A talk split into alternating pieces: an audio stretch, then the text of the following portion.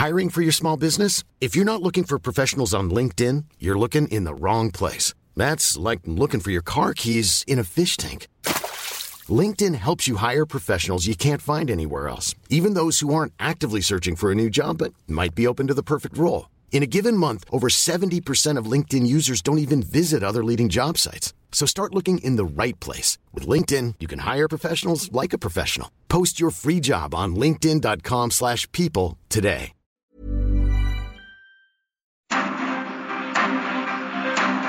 Heraldo Media Group presenta Periodismo de Emergencia con Arturo Rodríguez, Hiroshi Takahashi, con las reglas del oficio. Comenzamos.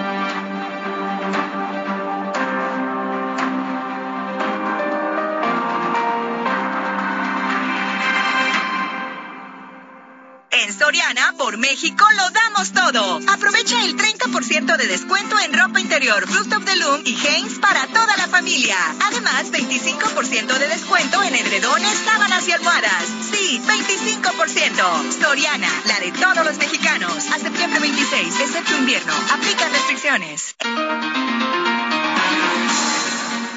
Muy buenos días, sean bienvenidos a Periodismo de Emergencia. En esa entrada le falta decir con Brenda Ruiz y Mónica Reyes. Eso es lo que Hola. esperamos muy pronto ya esté listo para darles esa, esa bienvenida con todo el equipo completo. Brenda, Mónica, muy buenos días. Hiroshi, Mónica, Arturo, que ahorita seguro ya se enlaza con nosotros. ¿Cómo están? Buenos días a ustedes y al Muy auditorio. Frío, frío el clima ahorita. Gélidos. Sí. Hace mucho frío, al menos acá en la Ciudad de México. Son las 10 de la mañana con 5 minutos tiempo de la Ciudad de México y sí se siente, pues no la lluvia, pero parece que ya viene. Parece como que va a la semana pasada, ¿verdad?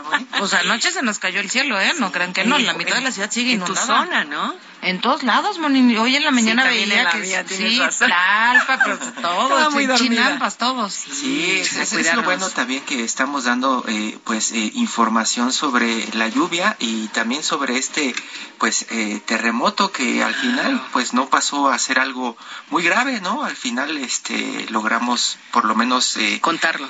Contarlo. Sí, Exacto. sí, que estuvo muy fuerte esta semana, siguen todavía eh, reportándose daños allá en, en Colima, ¿no? Allá en Tecomán, Aquí, es de donde en hablan la colonia Doctores, la edificios Doctores, en la colonia desalojados. centro, sí, claro. ¿no? Este.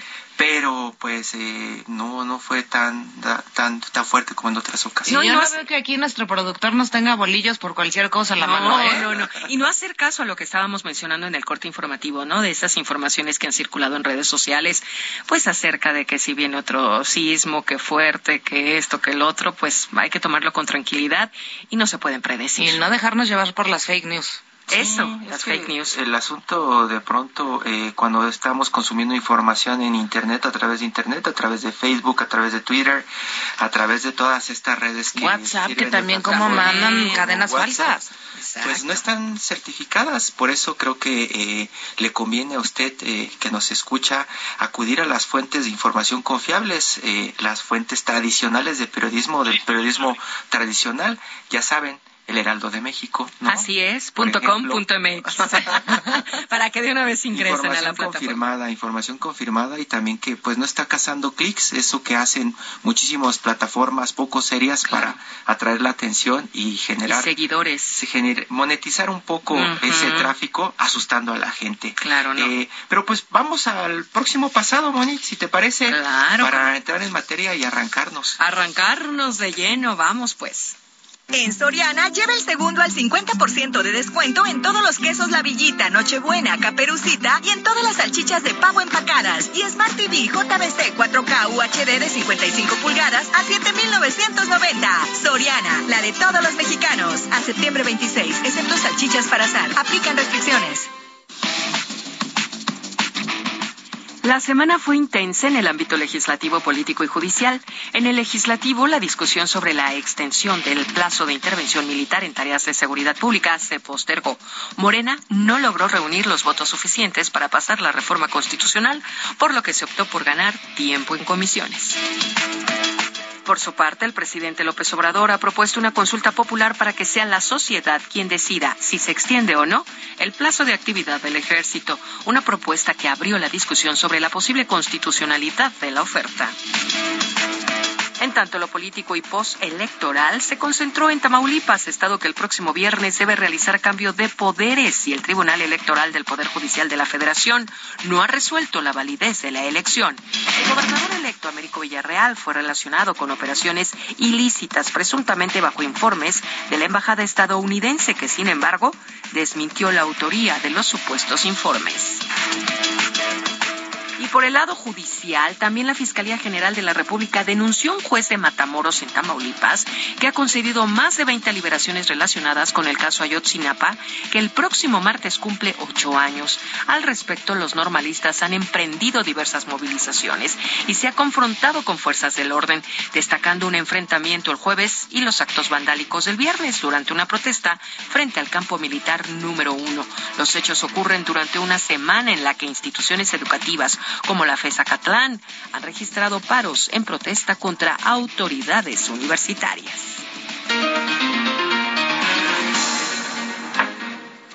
Muchísimas gracias, Monique, Mónica Reyes, por este, pues, eh, resumen de lo que consideramos ha sido lo que ha dominado la agenda de las redacciones en los últimos días. Este próximo pasado. Muchas gracias, Monique. Y precisamente hablando del asunto de Tamaulipas y hablando de fake news, Brenda, eh, pues tuvimos eh, esta semana, bueno, en los últimos días, muchas fake news alrededor del gobierno de Tamaulipas. Todo apunta a, a Américo Villarreal, el gobernador electo de Tamaulipas, quien está en la línea. Muchísimas gracias, gobernador. Buenos días. Muy buenos días, mucho gusto en saludarlos, Arturo, Brenda, muchas gracias por este espacio Muchas gracias a usted por su por, por, su tiempo y sí, pues este hemos estado platicando de, de, de, las fake news este y a mí me llama muchísimo la atención esto que sucedió hace algunos días de información que se publicó sin verificar. Yo le, le, le cuento un poco, eh, gobernador, desde que comenzó la campaña y desde que fueron las elecciones, estuve recibiendo supuestos cables de la Embajada de Estados Unidos firmados supuestamente por Ken Salazar, enviados al Departamento de Estado, enviados hasta la DEA, enviados a todas partes, como suelen ser esos cables que eh, salen desde la Embajada de México hacia todo el mundo para los que toman decisiones en el gobierno de Estados Unidos.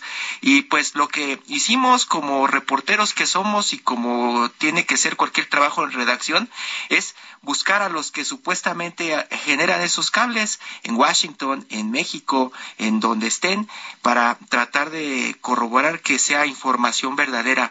Y pues eh, era información muy valiosa a primera vista porque, pues como decimos eh, en algunas redacciones, la información era realmente de alto impacto pero una vez platicando con la gente de la embajada, con la gente que supuestamente elaboró estos comunicados, estos reportes de la embajada, pues se nos cayó la nota, como también decimos en las redacciones, básicamente nos decían una y otra vez con estos reportes que eran falsos, que ellos no lo habían hecho, que de pronto podrían pertenecer a alguna campaña, que ya estaban buscando quién estaba haciendo este tipo de información, y al final pues siguen saliendo. Gobernador, ¿a quién atribuye usted que estén golpeándolo así con supuesta información falsa o con supuesta información del gobierno de Estados Unidos? Pues este, primero que nada, si me permites, Arturo, con tu comentario, extenderte una felicitación por hacer un periodismo veraz. Eh, yo siempre he sido, dicho que estamos abiertos a la situación de el periodismo, un periodismo informativo, un periodismo de investigación, crítico, pero que debe estar basado en la veracidad. Y bueno, mi felicitación en este comentario que haces eh, en este inicio de esta entrevista, en el sentido de que hayas comprobado estas fuentes y que hayas considerado que estaban totalmente desvirtuadas y faltas de sustento. Eso eh, habla del profesionalismo de, que tienen hacia su profesión y respeto a la actividad periodística y de divulgación a nuestra sociedad.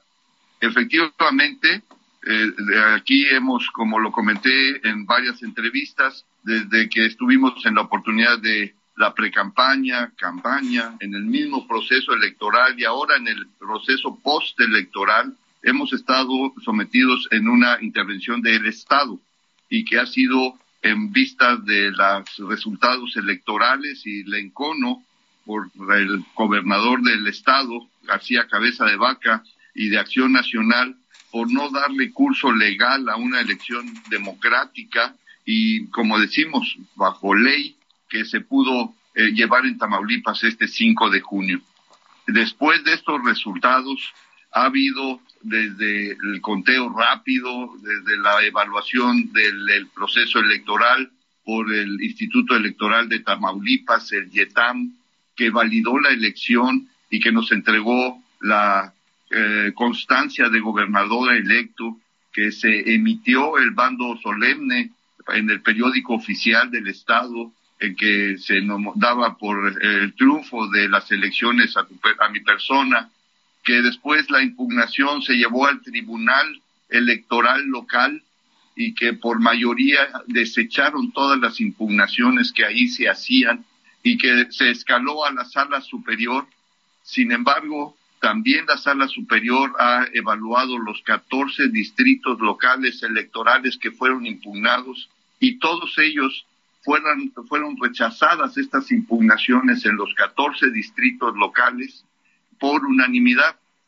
Estamos atentos y no sabemos, bueno, eh, presuponemos que se retrasa esta decisión de la validación integral de este proceso de elección, al cual no le vemos en el expediente electoral ningún otro camino que más la aprobación y eh, el desechamiento de todas las impugnaciones por parte de lo que ahí se señala que se ha querido adicionar a este expediente como pruebas supravinientes.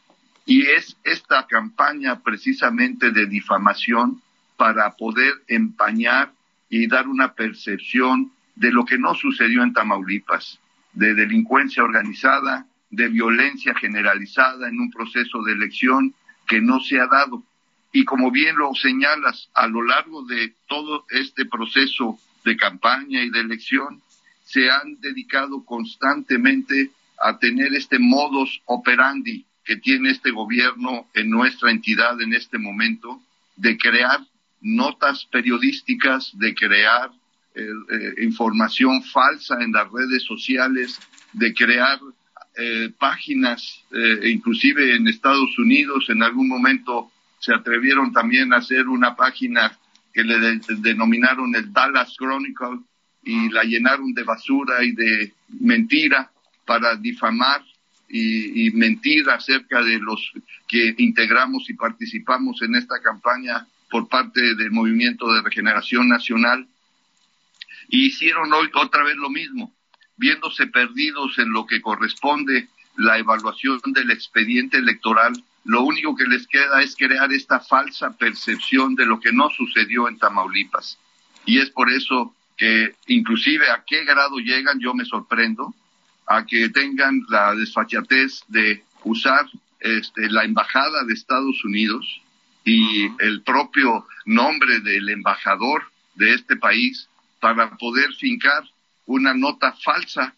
Y lo mismo que lo que se mencionaba sobre una cuenta que aparentemente eh, mencionaban ahí relacionada a uno de mis hijos y que afortunadamente todo esto lo hemos podido demostrar de la falsedad y la hipocresía con que se manejan y que bueno, al quedar exhibidos de esta forma como ha sido constantemente a lo largo de todos estos procesos que se han dado en la entidad, pues estamos atentos de la resolución final de la sala superior. Gobernador, ya eh, tendría que estar trabajando en la transición con el gobierno saliente, pero imaginamos que por todo esto que se está presentando, no ha habido un acuerdo ya para que le entreguen la oficina y se haga cargo del Estado, ¿cierto? Correcto.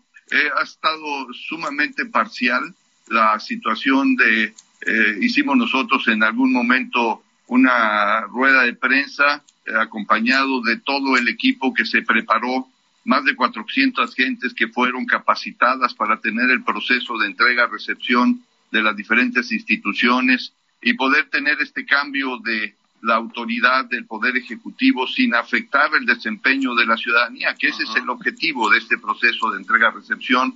Sin embargo, eh, aquí se han manejado única y estrictamente bajo derecho de lo que dice la ley y pudimos entrar inicialmente a partir del primero de septiembre, pero solamente con 10 actores y en algunas otras instituciones sí han abierto un poquito más la posibilidad, pero siempre muy restringida y con información pues no completa a la que estamos nosotros en su momento solicitando. Eh, sin embargo, pues esto lo reforzaremos a partir del primero de octubre y estaremos muy atentos del estado que dejen de este proceso del Ejecutivo y de la Administración en Tamaulipas. Gobernador, muy buenos días. Eh, bueno, yo tengo dos preguntas. Uno, ¿usted cree que el hecho de que no se ha validado esta elección, que ya va excesivamente tarde, tiene que ver con que el magistrado, el magistrado Reyes Rodríguez sea ex colaborador del abogado del todavía gobernador Cabeza de Vaca? Eh, ¿Cree usted que el gobernador saliente siga ejerciendo esa presión sobre este magistrado para que no se resuelva algo que tenía que haberse dado ya hace muchísimos días? Este, pues esta, esta suspicacia este, que tú me comentas la compartimos. Eh, en este proceso de todo lo que ha venido se, eh, se ha venido evaluando por parte de las autoridades electorales eh, la sala superior evaluó los 14 distritos locales, como ya comenté, por unanimidad y desachó la impugnación el 7 de septiembre. Y pues bueno, yo creo que ya ha pasado el tiempo suficiente en el sentido de dos semanas más y que nada más falta el cómputo final y que debía de haber una situación cuando menos en haberlo enlistado ya en dos ocasiones para poder ser votado en el pleno del, de la sala superior. Y yo creo que este tiempo, eh, eh, luego eh, dices que la, política la, la, la forma tiene fondo, eh, ha dado eh, oportunidad a que eh, desaten todo este tipo de, ataques mediáticos que se vinieron dando, como los que ya comentamos al inicio del programa, y que no entendemos por qué no se ha dado ya el proyecto de la resolución final de este proceso electoral y que quede listado para ser discutido ya en el Pleno y votado.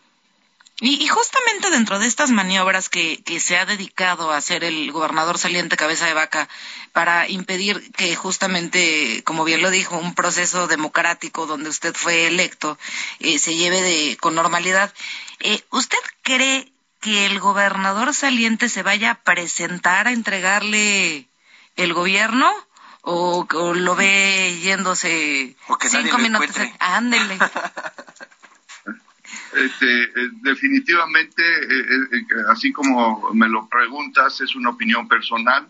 Este, yo no creo que se presente al día de la toma de protesta, aunque así está en ley, en la Constitución, que debe estar presente, pero no creo que se dé el caso y que, bueno, él tendrá en este momento ya que responder a señalamientos que tiene en el curso de este año próximo pasado, en donde se llevaron inclusive pues situaciones de señalamientos que a través del Congreso de la Unión hubo un juicio de procedencia, una determinación de responsabilidades por parte de la Fiscalía Federal y nosotros estaremos muy atentos en su momento si aquí en Tamaulipas en este proceso de entrega-recepción y en la evaluación de las condiciones de las finanzas públicas de las diferentes instituciones hay que hacer señalamientos correspondientes a la autoridad que corresponda, también así lo haremos.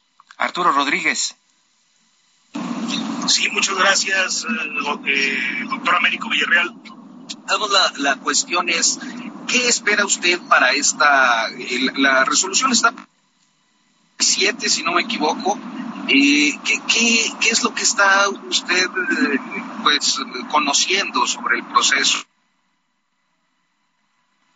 Pues este, hasta el momento lo que tenemos en conocimiento en forma oficial, que esperábamos que el día de ayer, como se hace la programación de los asuntos que se van a ventilar o se van a atender en la sala superior, lamentamos mucho que no vemos que se haya enlistado el proceso de la resolución final de, la, de nuestra elección. Eh, eso no impide que también la sala superior en cualquier momento lo pueda considerar y lo pueda subir así esperamos que se dé, para que tengamos también esta seguridad, esta certidumbre, gobernabilidad y tranquilidad en nuestro Estado y podamos seguir transitando en estas condiciones que nos está tocando vivir, pero transitando en este cambio de estafeta a eh, que podamos conducir la nueva administración pública a partir del primero de octubre de este año. Pues, doctor Américo Villarreal, gobernador electo de Tamaulipas. Estaremos muy pendientes de lo que sucede a partir del primero de octubre allá en el estado que le toca pues eh, tomar. Eh, no sé si quiere eh, mandarle un mensaje a las personas que pues ya esperan su, su llegada. Así es, y ha habido aquí, hemos tenido a través de las redes sociales, a través de manifestaciones espontáneas de tamaulipecos y tamaulipecas que les agradezco mucho estas eh, muestras de respaldo, de repudio a la falsedad, a la hipocresía, en el que inclusive pues han hecho manifestaciones en las plazas públicas y han comenzado a recolectar firmas para apoyar la situación de eh, el cambio de gobierno, de el de agravio de esta conducción y, y, forma de hacer las cosas del gobernador cabeza de vaca en este momento y que les extiendo mi total compromiso por lo que dijimos en campaña de llevar a cabo un gobierno capaz, honesto, que sirva a la gente y dé uso correcto a sus recursos eh, eficaz y eficientemente y que nos desempeñemos con un servicio que denote un profundo amor a Tamaulipas. Ese es el compromiso que tenemos con la ciudadanía y estoy seguro que con la eh, voluntad de ellos, la presión de ellos social de lo que queremos en Tamaulipas y el apoyo de la sala superior en que evalúe como es justo esta elección que fue democrática y legal, tengamos esa certidumbre ya en esta semana. En un momento continuamos en Periodismo de Emergencia por el Heraldo Radio.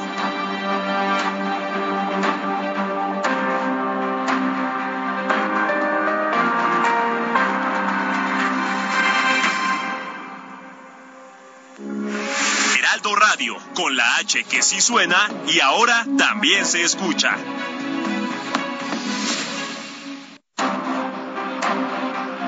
Regresamos a Periodismo de Emergencia con las reglas del oficio.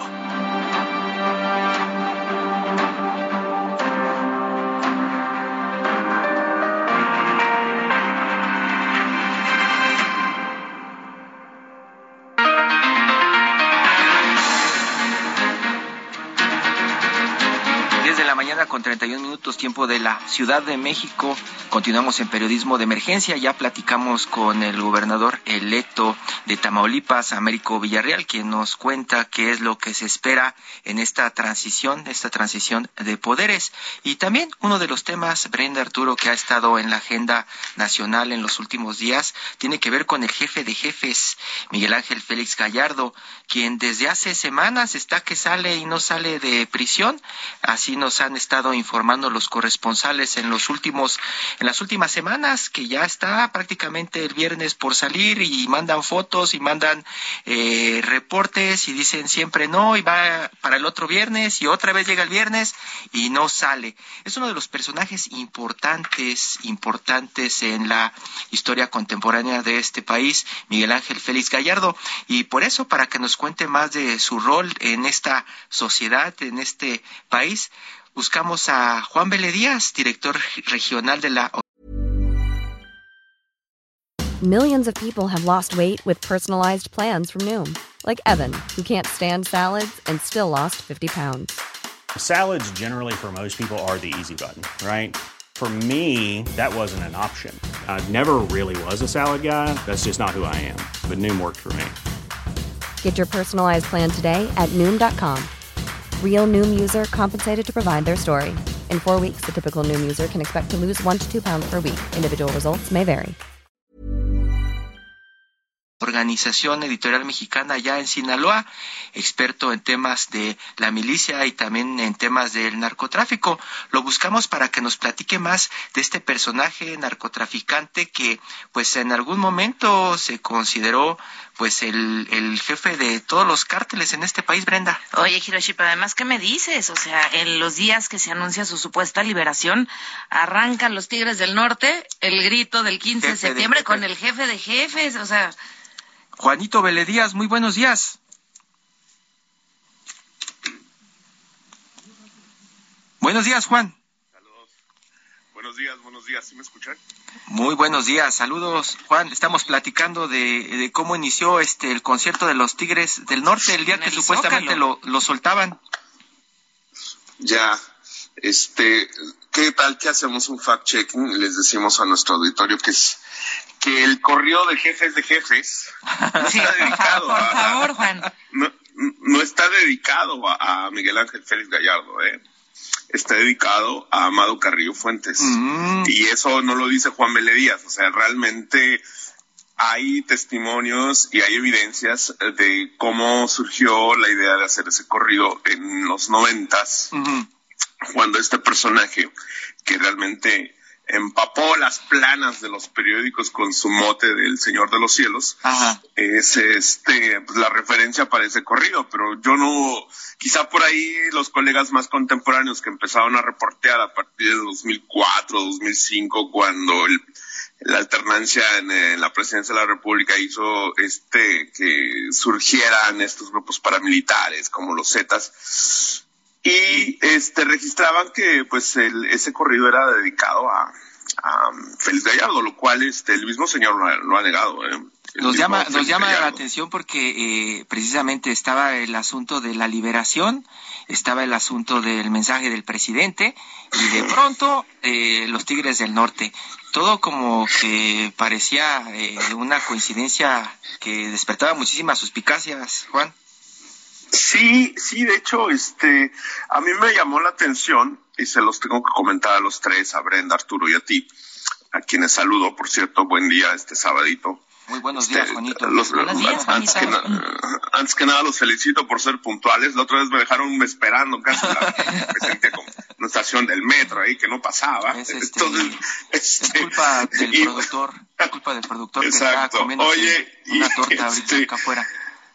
Pero sí sabíamos, sabíamos desde hace varias semanas de que se preparaba ya por parte de los abogados del señor Félix Gallardo pues la inminente salida, porque finalmente hay una parte legal que les beneficia en el asunto de la edad y de las enfermedades que tiene y pues que en cierta forma el sistema judicial mexicano permite que las personas ya de avanzada edad y con enfermedades pues crónicas puedan compurgar su sentencia ya en, en, casa, en caso de, de eh, eh, Don Neto, de Ernesto Fonseca Carrillo, es uno de los últimos casos, ¿no? Eh, en otro momento pasó con otros reos, pero aquí, pues por la figura mediática de Félix Gallardo, pues la prensa estuvimos ahí al tanto eh, la posibilidad de que se quedara en Guadalajara, en el área de Zapopan, en una de sus casas, otra posibilidad de que eh, fuera en, en, alguna de las propiedades que tienen en, el Valle de México, pero es el, el asunto pues se quedó quedó pendiente. No sé eh, no veo la nota. Creo que no no no no se hizo efectiva la parte del viernes ya hacia la tarde ayer en la tarde si se dio el fallo judicial para que pudiera salir no en las siguientes horas. No sé si ustedes hayan visto algo. No, las notas dicen que hubo algunos problemas, que lo iban a, a, trasladar a Morelos, a un penal en Morelos, y también dicen las notas que no llegó el brazalete como la semana pasada, que fue un problema de la empresa, algo así. Sí, que la empresa sigue haciendo pruebas, ¿no? Para que tenga efectividad necesaria el brazalete. Muy extraño, dan como una, una explicación técnica de por qué no está en la calle. Ya, pues, es, interesante eh, darle el contexto al auditorio porque finalmente en este año 2022 han sido varios los pronunciamientos del presidente de la República respecto a las viejas figuras del tráfico de drogas, concretamente en el caso de, de Félix Gallardo y en otro momento sobre Caro Quintero, en función de que siendo condescendiente, entre comillas, con ellos y lo que representan, pues de alguna manera queriendo deslindarse de otras administraciones, lo cual es su estilo, diciendo que pues que si ya habían pagado que había una manera de que ellos pudieran cumplir lo que les resta de condena en prisión domiciliaria. Entonces, aquí lo que vemos finalmente con todo este discurso presidencial no solamente es una tolerancia, sino pues una ignorancia absoluta de lo que implica para la eh, crónica de la violencia en México la figura de estas personas, ¿no? Eh, finalmente muchísimas cosas que ocurrieron y que ya la memoria eh, contemporánea no, no, no registra, tienen que ver precisamente con el surgimiento de los primeros este, coletazos de la violencia en nuestro país, ¿no? Y me refiero a la violencia organizada como parte de estos grupos criminales. Oye, perdóname, eh, perdón, Yo nada más, es, duda, no, no como, como reportera, como, como tú, Giro, sino más bien de ciudadana de a pie. Eh, estos que, este personaje que es de los primeros generadores de violencia en este país, ¿hoy sigue teniendo influencia en alguno de los cárteles? O sea, ¿sigue siendo un peligro para la sociedad en términos de su influencia en, en estos cárteles de la droga?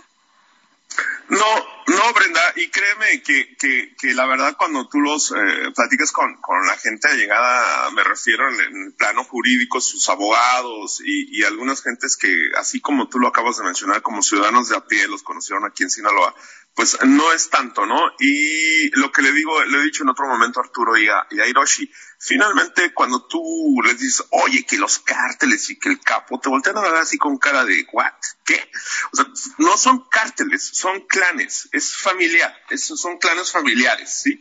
O sea, los clanes familiares, en este caso de, los Félix Gallardo, que no hay ningún cártel, finalmente ellos tienen sociedad con otras familias, que en este caso en los ochentas, como ocurrió con los Caro y con los Fonseca, pues bueno, estas organizaciones de clanes familiares, en cierta forma, pues han ido mutando, como en las empresas, ya son otros, otros integrantes de estos, de estas familias los que están al frente en distintos ámbitos del negocio ilegal. O sea, no necesariamente como, como, como comenzaron ellos en los años 70 80 generando violencia, eh, participando en ajustes de cuentas y en lo que las crónicas periodísticas registraron que era el tráfico vía aérea y, vía terrestre de drogas a la frontera y a Estados Unidos. O sea, 40 años después eh, son otros, otras las cabezas visibles de, o las cabezas operativas de, de estas familias pero ellos finalmente ya están en otro en otro ámbito, ¿no? El mismo Caro Quintero no tardaba, no, no, o sea, no tenía reparo en decirlo y en cierta forma, pues este lo que hemos sabido después de su captura es de que pues el señor andaba de, de rabo verde y que pues como, o sea, todo es lo que se inventa la DEA o que se inventa el gobierno de México, pues dices, bueno, ¿dónde está el contraste? Lo hemos hablado en varios foros, o sea, siempre que hay un registro de notas en cuanto al tráfico de drogas y las organizaciones criminales, no hay contraste, es muy difícil tener otra versión que no sea la oficial. Aquí lo que aplica es lo que tú ves en, en la calle, en este caso, en esta región del país, sí, de, Sinaloa, Sonora y la frontera de Tijuana hacia San Luis Río Colorado, en donde eh, pues sí hay eh, eh, este movimiento económico, pero también hay como cierta condescendencia, ¿no? De, de, en este caso de la Guardia Nacional, en otro momento de las policías eh, estatales y locales, y pues es, es parte de, de esta jugada a doble vía, ¿no?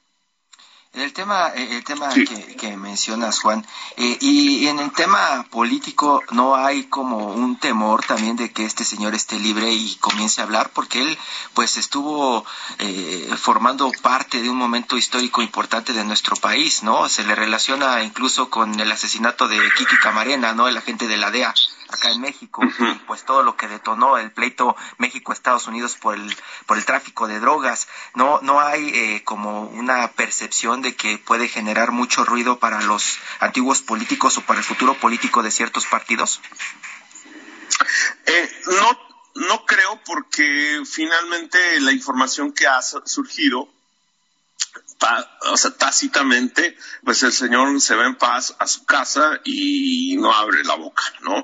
Eh, basta con ver la, entrevista súper, súper exclusiva que dio una televisora, donde en realidad no dice nada, no dice nada más que pues yo ya pagué, O sea, yo ya pagué, déjenme ir a mi casa. O sea, es, como, es como la entrevista que, dio este ah. Caro a, a, Anabel en proceso, ¿no? Donde Caro decía que pues él ya era, ¿no? Que casi casi quiero irme a cuidar a mis vaquitas, ¿no? Yo ya comí, yo ya bebí, yo ya no me hallo aquí.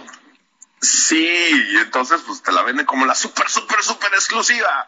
Entonces, pues no, realmente eh, el señor los mensajes que ha mandado públicamente han sido de que pues en paz y a la casa, ¿no? A su casa y órale. En el, en el, lado opuesto, fíjate ahorita que mencionabas eso, yo estaba pensando más en Caro Quintero, que por qué lo guardan en función de que dices negocio y me quedo guardado otro tiempo. Y en cierta forma, en modo ya muy especulativo, si ustedes quieren, decir, pues este señor no lo habrán guardado por el asunto de que pueda cantar, entre comillas, en Estados Unidos si lo si lo extraditaran. Así que allá en la Comisión Federal de Electricidad hay un señor de más de 80 años que tiene una memoria privilegiada y que ¿eh? que se apida Bartlett y que ya está bautizado, que es muy puro y todo. Muy santificado. Pero ¿eh? realmente Exacto, y que ese es un botón de muestra del viejo régimen y de todos los crímenes que no han sido aclarados, y entre ellos mencionan de Manuel Buendía, en la autoría intelectual. Entonces, ahí hay un asunto muy espinoso para el actual gobierno que empieza con este personaje y que puede tener un contrapunto con el que mencionábamos, con Rafael Caro Quintero, ¿no? Es que te no sé qué opinan ustedes. Sí, es que eh, eso, es lo que salta de pronto esas preguntas, porque te acuerdas cuando decían este eh, en el imaginario popular, eh, si liberan a Caro Quintero está dispuesto a pagar la, la deuda externa de México, ¿no? Y, y, también por ahí menciona, ¿no? No, si liberan a esos señores, lo que se va a saber, ¿no? Se cae el gobierno de este país. Y pues ya están liberados, ¿no? Ya prácticamente están fuera y no ha pasado nada. Y muchos ya santificados de aquellos que pudieron haber echado de cabeza. Sí, sí, sí, sí es cierto. Muchos ya santificados y con un pie en la puerta, ¿no? De, ay, no me vayan a azotar la puerta porque se me cae el cuadro que está junto a la ventana donde tengo mi certificado de purificación. No, aquí es bien interesante porque finalmente estamos en una figura que resume muchísimos de los mitos, muchos de, las contradicciones respecto al discurso oficial en la política antidrogas, pero también la parte oscura, la parte pues digamos, eh, que no es visible para los medios sobre cómo el eh, sistema político mexicano en esta eh, convivencia no reconocida con las mafias del tráfico de drogas, pues encuentra en una figura como la de Félix Gallardo uno de los representantes más conspicuos, ¿no?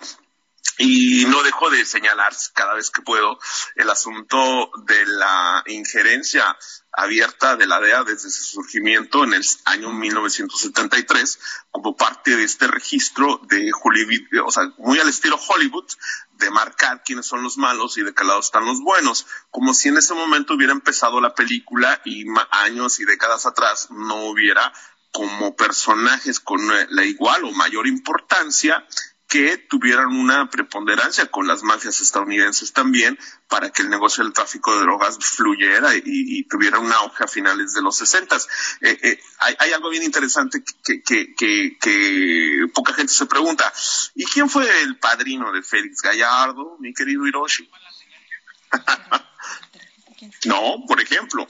O sea, hay un asunto ahí que, que, no tenemos registro, al menos no público, pero que existe, que existe y que, y que el, los medios de comunicación, la crónica contemporánea, tendría que hacer el registro para darle más elementos al auditorio, a la gente común y corriente, de cómo es que este negocio ha tenido pues eh, diferentes ciclos y el último que se registra a partir de los últimos años de la década de los noventas hasta hoy día en donde pues la violencia organizada pues eh, le ha arrebatado el monopolio de la violencia al Estado no y donde la corrupción es el, la clave para entender todo lo que estamos viviendo y la corrupción no entendida solamente como el hecho de, te doy tanto el presupuesto como lo quiere manejar el, la actual administración, sino ya es una corrupción endémica, sistémica, en donde no importa el discurso y no importan los personajes. Hay un sistema de usos y costumbres que, que, que, eh, que existe desde hace décadas en nuestro país y que permite este, esta convivencia entre las mafias y el, eh, los gobiernos en sus, en sus tres distintos niveles, ¿no? Oye, Juan, entonces tú crees que la salida del jefe de jefes ya nada más nos va a servir como anécdota para la próxima temporada de serie de plataforma? Sí, para la siguiente telenovela, sí. yo creo que sí. Sí, porque este, esas telenovelas están, son malísimas. los personajes que realmente importan, nada más salen como 30 segundos. Yo digo, bueno, ¿dónde están verdaderamente y no, pues nada más por ahí se asoma y ya. No, porque no, luego mejor vienes y nos cuentas esos detalles, así, así Sí, pues dejas nada más eh, el siguiente libro que viene ya y se los vamos a mandar ahí al programa, ¿eh? Pero vienes y nos lo platicas. Sí, sí, sí, ahí se los cuento en vivo. Y yo creo que más que eso es, es, es, un poquito para el discurso presidencial, ¿no? Es decir, lo que decía Hiroshi hace ratito, el, el, asunto de que si tengo un problema grave en la agenda pública, pues vámonos con Félix Gallardo para que el público voltee a ver otro lado, ¿no? Es algo bien común en este sexenio que cada vez que ocurre algo, pues bueno, manda a los Tigres del Norte al Zócalo y mañana todos los periódicos van a estar hablando de que abrieron con la canción del jefe de jefes, ¿no? Pero mientras llegó una masacre en Guanajuato, donde 10 personas, este, en un billar, etc., etc., etcétera. Entonces, y en Zacatecas tomaron varios municipios en la zona serrana y, pues, o sea, ¿saben? O sea, si hay como una realidad latente de, de, de, de, gravedad extrema en nuestro país y, pues, por el otro lado tenemos el show desde Palacio Nacional, ¿no? Juan Vélez Díaz, director regional de la Organización Editorial Mexicana allá en Sinaloa, pues ya nos dejaste con unas dudas aclaradas, ese asunto de que no pasará mucho si sale Miguel Ángel Félix Gallardo, y también a buscar el origen del jefe de jefes, que no es de los Tigres del Norte para este personaje, sino para el otro, el que supuestamente falleció. En que vengas a echarte aquí un cafecito con nosotros para que nos cuentes más detalles. Pues, sí, aquí tengo yo apenas voy a menos de la mitad de mi taza de café aprovechando que es una hora menos y pues este sí claro que sí con mucho gusto ya los los estaré visitando por allá ahora que Hiroshi me invite. Gracias Juan abrazo. Gracias Juan. Saludos. Bye, Gracias.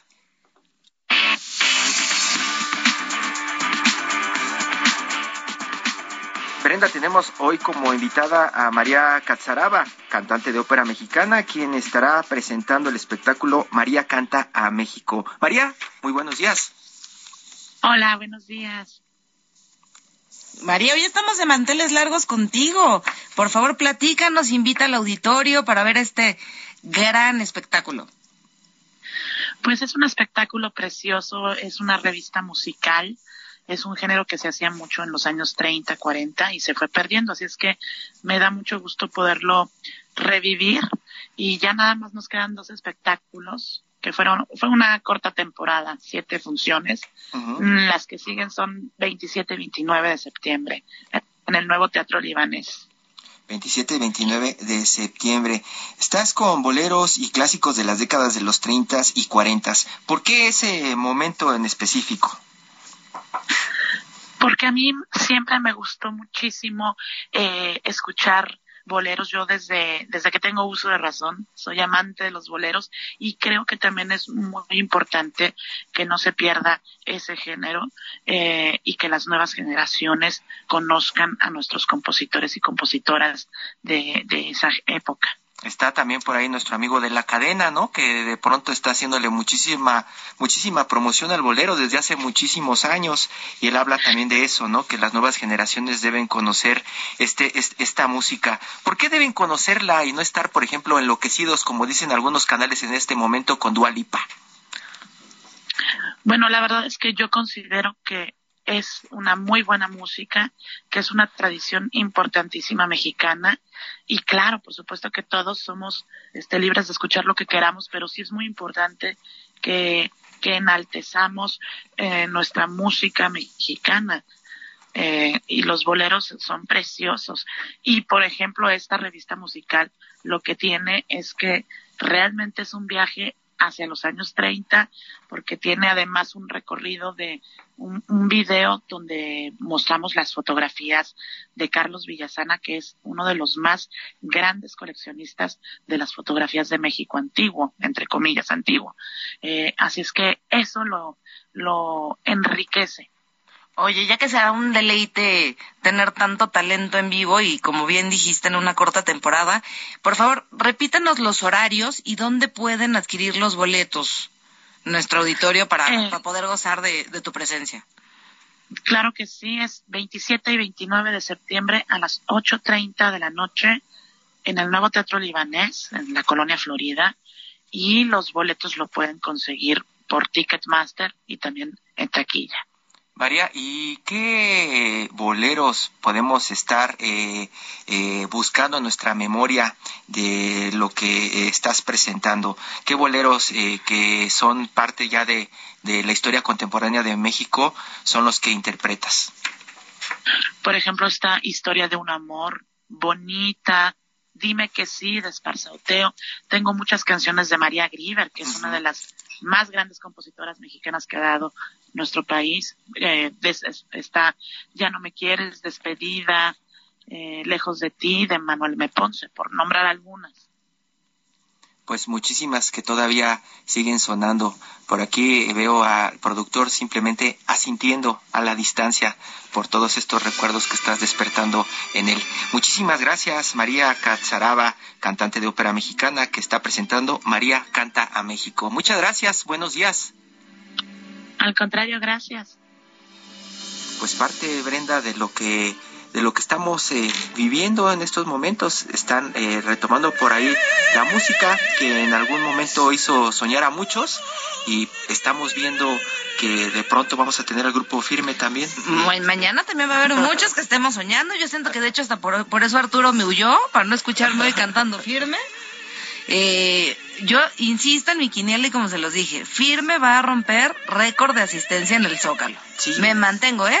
De pronto de pronto son estos golpes que, que, que llegan de, de realidad. Estamos hablando de Tamaulipas de la transición estamos hablando de un narcotraficante eh, que sale de la prisión Miguel Ángel Pérez Gallardo el jefe de jefes Dualipa en la Ciudad de México abrazando un monito del doctor Simi eh, Future Island tocando en la Ciudad de México y en Guadalajara eh, María Catzaraba presentándose cantándole a México Y no me y Está- bueno, y de grupo firme no, yo creo que es muy relevante y no hay que olvidarlo. Uno de los vocalistas es abiertamente gay y están hablando de un género tan machista y Ajá. tan es un que estuvo gran en el- fue en el desfile, ¿no? Que fue, el rey de la marcha, claro. Entonces, Johnny mañana va a ser, yo creo que la gran figura. Mañana platicamos más de Grupo Firme, a lo mejor también de Boy Harsher y de otras cosas más que se presentan en esta Ciudad de México. O de firme ya. Muchas gracias por acompañarnos. Muy buenos días. Esto es periodismo de emergencia. Hasta mañana. Buen sábado. Esto fue Periodismo de Emergencia, con las reglas del oficio, en el Heraldo Media Group.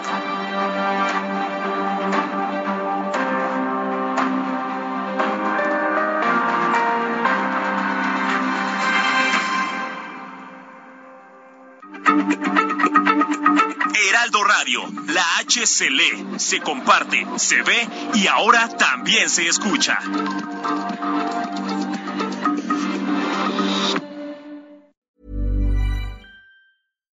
When you make decisions for your company, you look for the no brainers. And if you have a lot of mailing to do, stamps.com is the ultimate no brainer. It streamlines your processes to make your business more efficient, which makes you less busy.